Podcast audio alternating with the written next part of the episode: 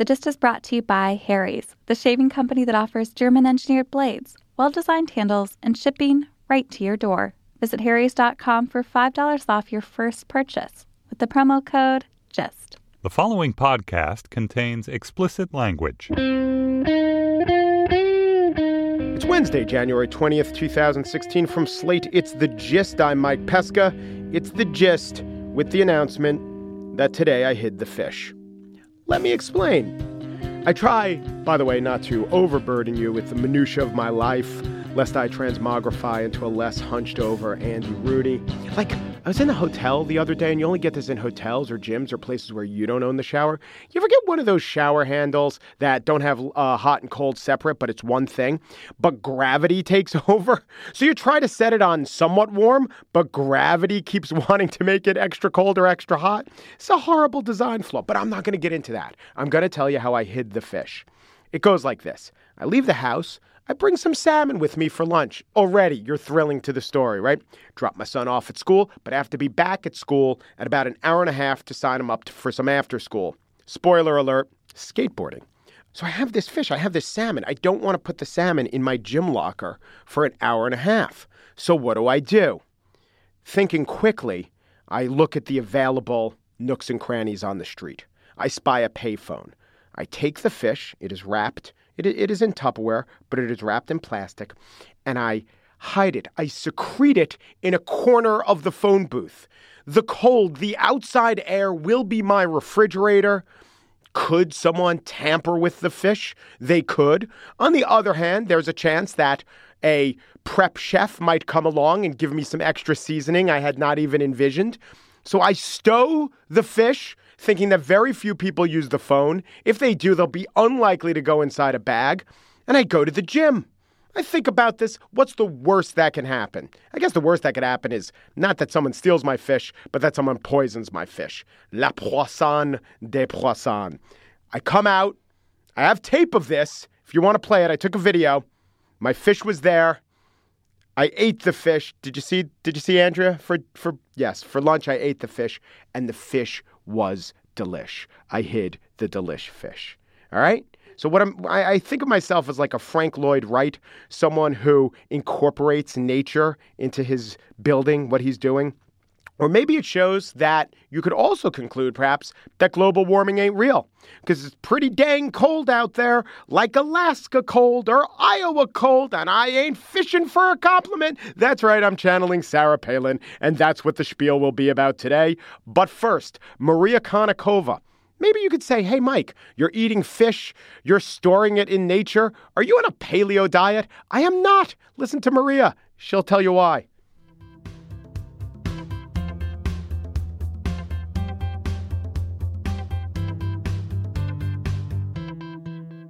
Perhaps you know this about the Flintstones. Fact one, they're a page right out of history. Fact two, someday they could take the kids out for a treat through the courtesy of Fred's two feet. Fact three, they're on the paleo diet. In fact, I've seen things that they were about to eat look up from the plate and say, It's a living. Now, Fred Flintstone doesn't seem to be the picture of health to me, but maybe I'm wrong. In fact, don't the fossil records show that cavemen died out? I don't know. Old age for them was 31. And yet, here in America, we're all on the paleo diet because of the wisdom of the ancients. Sure, right. Why not eat a pterodactyl? Maria Konnikova is here. She is the author of The Confidence Game and Mastermind How to Think Like Sherlock Holmes. And we are here to play Is That Bullshit with the Paleo Diet. Hello, Maria. Hey, Mike. Now, I know that pterodactyls and Flintstones did not coexist, no matter what Hanna-Barbera would have us believe. Hanna-Barbera, they are bullshit. But what is the paleo diet? Well, the premise of the paleo diet is that our ancestors, mm-hmm. many thousands of years ago, did not have supermarkets. That's not, true. That is not. That is true. That is yes. not bullshit. Um, did not have processed sugars and flour and all of that stuff, and basically lived in a eat what you kill and what you grow type of world. Uh-huh. Before agriculture, before the agricultural revolution, um, so they would eat meat, lots of meat, um, things that grow in the wild, so vegetables and berries and twigs. Maybe they ate twigs. Who knows? Yeah. Um, Maybe each other. maybe each other. Yeah. Well, and that's actually the the crucial bottom line that we don't really know what they ate. Okay, so before we even get to is the paleo diet bullshit, on one aspect of it, was it really the paleo's diet? That is the question. Yeah. Because people on the paleo diet, they say, oh, we eat lots of meat, lots of protein. Meat took so long to catch and to find. Yeah. I mean, that was the single costliest thing that you could eat. You know, the men had to go and chase down the animals, and it's not, we didn't have supermarkets. So it's not like you could go and Hell, buy we didn't meat. even have projectiles. You Yes, know, we barely yes. had bow and arrows up until a few hundred years ago. And so, yes, they ate meat, but how much meat did they eat? Yes. And then, in terms of what else they ate, well, it's really, really difficult to argue that they all ate certain types of vegetables or didn't eat other types of vegetables because two things. First, our Paleolithic ancestors lived all over the world. Mm-hmm. And different parts of the world have different things growing there. Right. And they don't all have the same berries, they don't all have the same vegetables. Right, that's so funny. I never thought of that. So we talk about the paleo diet, but we also talk about like the Mediterranean diet. When we talk about the Mediterranean diet, it's an acknowledgement that there's an area of the world where people eat differently. Well, that area of the world existed during paleo times. This we don't talk about, oh, do you mean paleo Mediterranean? Do you mean paleo North Yeah. American? This is exactly right. Good I mean, point. I mean, the paleo people up north are going to have a very different diet from the paleo people in Africa. Yes. That's point one. Point two is that when we make claims like they didn't eat any grains because that didn't exist before the agricultural revolution, Mm-hmm. there's actually really good evidence that they did exist because we do we find evidence that of consumption of things like wild barley. A lot of these grew in the wild, and people have found mortar and pestles that are tens of thousands of years old, meaning you actually took these grains and Yeah. you ground them up and you And if- and you ate them. If they didn't eat them, then what about that other trend of ancient grains? Both your precious trends can't be true, paleo people, ancient grains. this grain is people. true. And the final thing is, we are very well evolved to digest the foods that we were meant to eat. Mm-hmm. And nine, ten, or 11 times in history, let's call it 10 times throughout history. Mm-hmm. Almost half a dozen times in history. almost half a dozen times in history, populations have spontaneously evolved the enzyme that will allow you to um, to process dairy, which means dairy is not part of the paleo diet. Yes. but that means that dairy was available in all of these parts of the world, and people evolved to be able to eat to consume that dairy. Which would make sense. Ancient man, and up until you know forty years ago, everyone's first Yeah. food was dairy, Yes. mother's milk. Yes, and it would also make sense. I know David Brenner had that famous joke of the bravest guy ever is the first person to eat to drink a cow's milk. See that cow over there? I'm going to drink what comes out of it. But it's actually the most logical thing. Sure, because Yeah, you you also put your see baby to your breast. doing it. Yeah, Yep. exactly. Yep, absolutely. So there's that, and there's also one final question.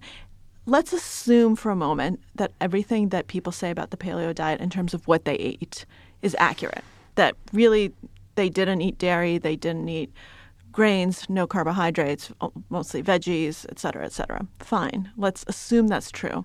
Were they actually healthier? Yeah. That is the the question. Does the diet work to make you healthier? Yeah. If we can establish what the diet was. And there are two things, one of which you brought up. They all died at 30 years old, so Yeah. we don't really know long term consequences. Right. Hey, maybe they had a fabulous low resting heart rate, but since, you know, the only available shelter was lean tos and there were, you know, frequent mastodon attacks, that Right. definitely cuts into the lifestyle and the uh, longevity. So And- just because they died so young is not necessarily evidence that the diets weren't good. No, But- we also have evidence that, um, and this is a study that came out earlier this year um, that looked at uh, mummified remains of our old predecessors and found evidence of heart disease. Really? Yeah. Hmm. So Fred Flintstone might not have been as healthy as all that. He also had high levels of stress. He did. Mr. Slate leaned on him a lot in the quarry. He did. He was always screaming. But arterial Seemed buildup, but arterial buildup doesn't happen from stress. Heart attacks can happen from Right. stress, but buildup of plaques and yucky stuff in your arteries happens from what you eat, and genetic predisposition, which is another part of it. A lot of people can eat the exact same diet. One of them will lose weight. One of them will gain weight. Right. One of them, nothing will happen Right. because what we eat is just one small part of, of our diet. So I think the final step first we have do we know what they ate? Second, does that make you healthier? Third, if we're talking about our usual is that bullshit setup, let's try to look at this diet and see. Well, okay, fine. Let's talk about modern human beings. Right. So people the diet eat- is meat, simple berries, no processed food. Right, veggies, oil, nuts, avocado oil. Basically, the stuff that you don't find in the center aisles of the supermarket, which, by the way, in and of itself, not bad advice. Yeah.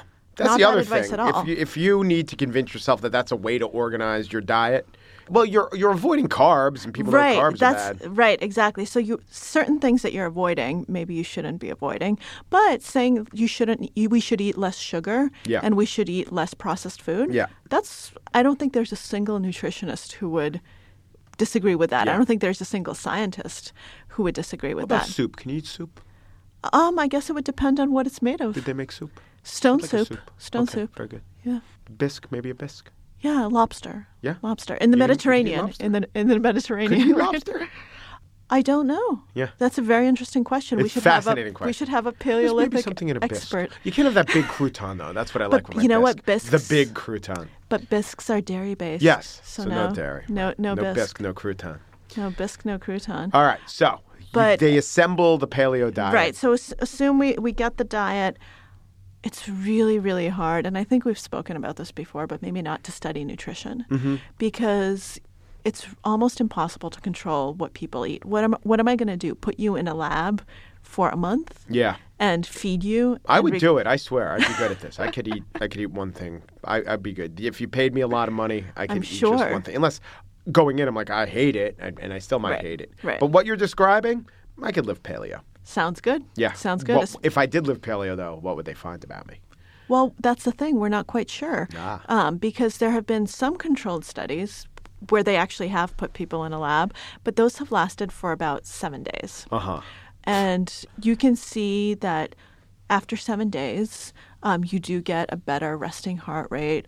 A lot of a lot of things do do happen positively, and yet I would like to see this was seven days versus eating normally. So what they did was they took normal people who weren't overweight, they had them just eat normally for a week, and then they had them do this paleo diet thing for a week and compared to themselves, they were much better. But I would like to see them compared to almost any other diet because suddenly, when you have a week where you're being monitored and all of your food intake is being monitored and people are feeding you and people are actually looking at everything you eat, I'm willing to bet that almost anything is going to be healthier because you're no longer snacking. You're no longer uh, taking just random food when you're thoughtlessly walking past the fridge. You're probably eating less because your portions are being controlled by scientists.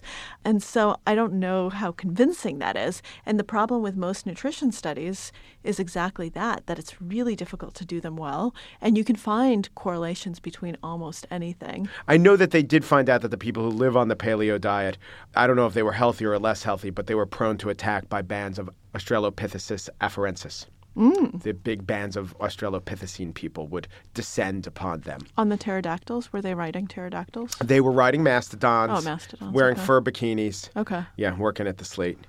Hey, you know, Fred Flintstone and I have that in common, don't we? We both work for Slate. Yeah. And we wear shapeless orange tunics and yell at Wilma. But Yeah. with me, it's Wilmer Valderrama. Wilmer! All right. But yeah, I mean, you know, it's really hard to make any sort of pronouncements based on evidence of tens of thousands of years ago. And it's also really hard to say that humans don't evolve. We do evolve, and we're meant to eat a lot of different things, and our bodies are very good at adapting. Do you think that Rick Moranis as Barney Rubble makes sense as, ca- as casting in 2015, given the benefit of hindsight? Because it was Rick Moranis as ba- Barney Rubble, Betty was Rosie O'Donnell, Fred was John Goodman. Mm-hmm. That can't be assailed. And I really don't remember who uh, Wilma was. Do you remember who Wilma was? I guess I we don't. can IMDb it. Yeah. Let's put that one aside and let's get to this one. Mike, you have you have the topic of my next book. Paleo diet. There's going to be a couple questions here. Paleo diet. Was that really their diet? Is that bullshit? That's bullshit because we really have no way of proving what they did and didn't eat. Okay, this imagined pretend paleo diet, a good diet for people. Is that bullshit? Um, partly in the sense that a lot of the things it recommends really are good. They're just good dietary recommendations, period. We should all eat less sugar. We should all eat less processed food. Um, we should all probably cut down on carbs a bit. That's all great advice. However, avoiding dairy, that's not very good advice. Avoiding a lot of different types of fruit, grains, I think people really use it to justify a lot of things they want to justify with no justification. And so, in that sense, yes, it is bullshit. All right. Maria Konnikova. Something to chew over with Maria Konnikova. Ay, ay, ay. Maria Konnikova is above that, just so far above that. She is the author of The Confidence Game and Mastermind How to Think Like Sherlock Holmes and Paleo How to Eat Like Fred Flintstone. Thank you so much, Maria. Thank you, Mike. I was recently on the road and I had to shave, a road shave, and I did not pack my Harry's razors with me. So I went to a store. They have these stores and they have razors available for sale in stores. Always locked up, like we like we care. Like we're jewel thieves. Distract. I'll create a diversion so I can steal some crappy three blades that'll cut up my face. Anyway, I was between they now have good disposable razors or goodish. I mean, by good, I th- just think, you know, 17 blade disposable razors. But they also have the real kind, which are, you know, heftier, but heftier in price. So I bought one of those, and you can actually see me during a news hour appearance with the consequence of what happened. I couldn't bring myself to do it. I just went on PBS all furry faced and talked about the Rams moving to LA. So that is all preamble for me to say if it ain't Harry's, I'm not going to be shaving with it. Harry's is quality five blade cartridges. It's clean, it's close, no cuts or burns. It's a great price because there's no middleman. They own a factory in Germany. A million people have already made the switch to Harry's. So, why are you paying so much for a huge eight pack of blades when you could get it for half the price at Harry's? In fact, this introductory offer means that for $15, you can get a razor, moisturizing shave cream, and three razor blades. So I will tell you what the offer is now. Harry's will give you $5 off your first offer with the promo code GIST. Stop paying for a great shave and start the year off right. Go to harrys.com right now, H A R R Y S.com, and enter code GIST at checkout. And now the spiel. I can see syntax from my speech yesterday. The former two term mayor of Wasilla and one term, technically two thirds of a term, governor of Alaska, endorsed the man who once shaved the head of wrestling magnate Vince McMahon in the ring.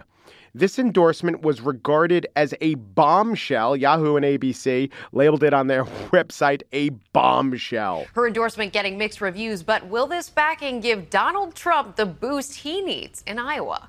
I don't know.